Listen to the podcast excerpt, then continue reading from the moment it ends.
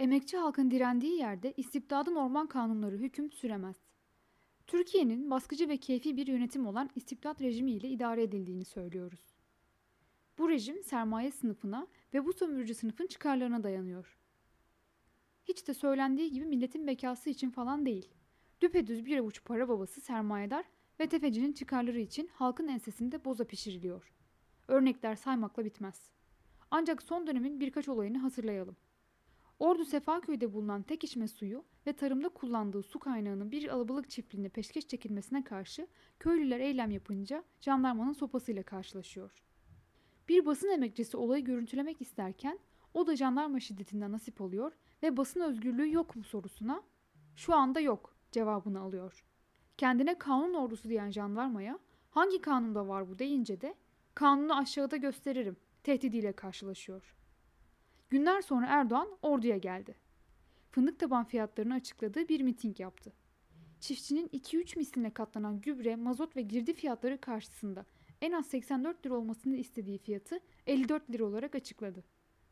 Erdoğan'a ve istibdat medyasına bakarsanız bu fiyat yüzleri güldürmüştü. Ama kimin? Çiftçinin yüzü gülmüyordu. Gülerek hatta sırıtarak ellerini ovuşturanlar ise fındık piyasasında alım tekelini elinde tutan meşhur uluslararası gıda endüstrisi şirketleri. Erdoğan aynı mitingde Ordu Fatsa'nın geçmişteki solcu Sosyalist Belediye Başkanı Terzi Fikri'yi de terörist ilan etmekten geri durmadı. Kelimesi kelimesine darbeci Kenan Evren'in sözleriyle konuştu. Terör dehşete düşürerek yıldırmak manasına gelir. Sonra Terzi Fikri'nin bir köylü mitingindeki konuşması düştü medyaya. Bu soygun ve sömürü düzeninin beyleri, ağababaları, faizcileri, kara borsacıları bizleri yıllar boyu kendilerine köle etmişlerdir diyordu.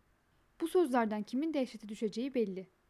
Bu sözlerin sahibine terörist diyenin fındığın para etmemesinden, hayat pahalılığından, faizciden şikayet eden köylüyü susturmak istediği de açık. Bir başka olay Ağrı'da oldu. Malum HDP'li belediyelerin neredeyse tamamına halkın oylarıyla seçildikten sonra peyderpey kayyım atanmıştı. Gerekçe terörizm olarak gösterildi. Ortada silaha, silahlı eyleme, dehşete dair hiçbir delil olmadan yapılan keyfi uygulamalardı bunlar. Geçtiğimiz günlerde ise Ağrı'nın AKP'li belediye başkanı ellerinde Kalaşnikovlu adamlarıyla birlikte sokakta gövde gösterisi yaparak Ağrı Spor Kulübü'ne çökmeye çalıştı. Otomatik tüfeklerden ve başka silahlardan etrafa açılan ateşle kadınlar, çocuklar dehşet içinde kaçışırken çekilen videoları herkes gördü.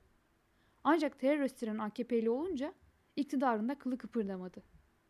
Kamuoyunda tartışılan bir diğer olayda ise asker polis diye sabah akşam edebiyat parçalayan AKP'nin Mersin milletvekilinin küfredip tehdit ettiği polis memurlarının iki yıldır açıkta olduğu ortaya çıktı.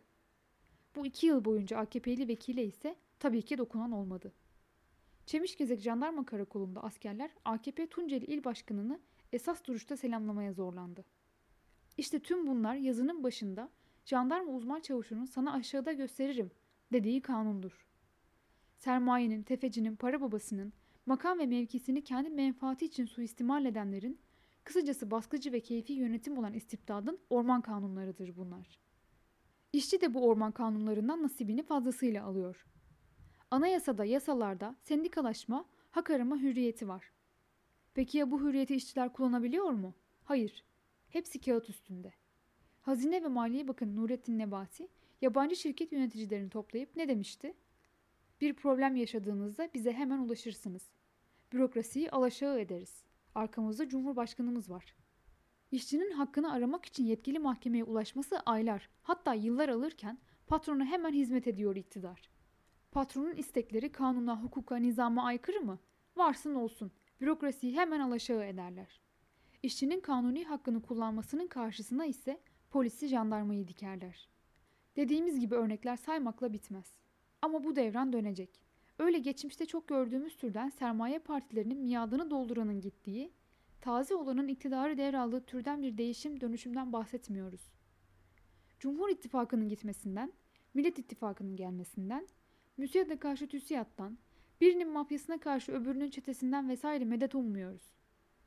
Biz sermayenin orman kanunlarının karşısına sınıf mücadelesinin kanunlarıyla çıkacak olan işçi sınıfının iş, aş, hürriyet için yükselen mücadelesinden bahsediyoruz. Bu mücadele büyümeli. Miting, yürüyüş, işgal, grev, direniş ve her türlü sınıf mücadelesiyle emekçi halk birleşmelidir. Sokakta da, iş yerinde de, sandıkta da emekçi halkın sermayeden, emperyalizmden ve devletten bağımsız siyaseti kurulmalıdır. Memleketin başına diktatör seçmekle, istibdadın zincirlediği meclise figüran göndermekle değil, orman kanununa son verecek devrimci bir seferberlikle zincirsiz bir kurucu mecliste hürriyete yürünecektir.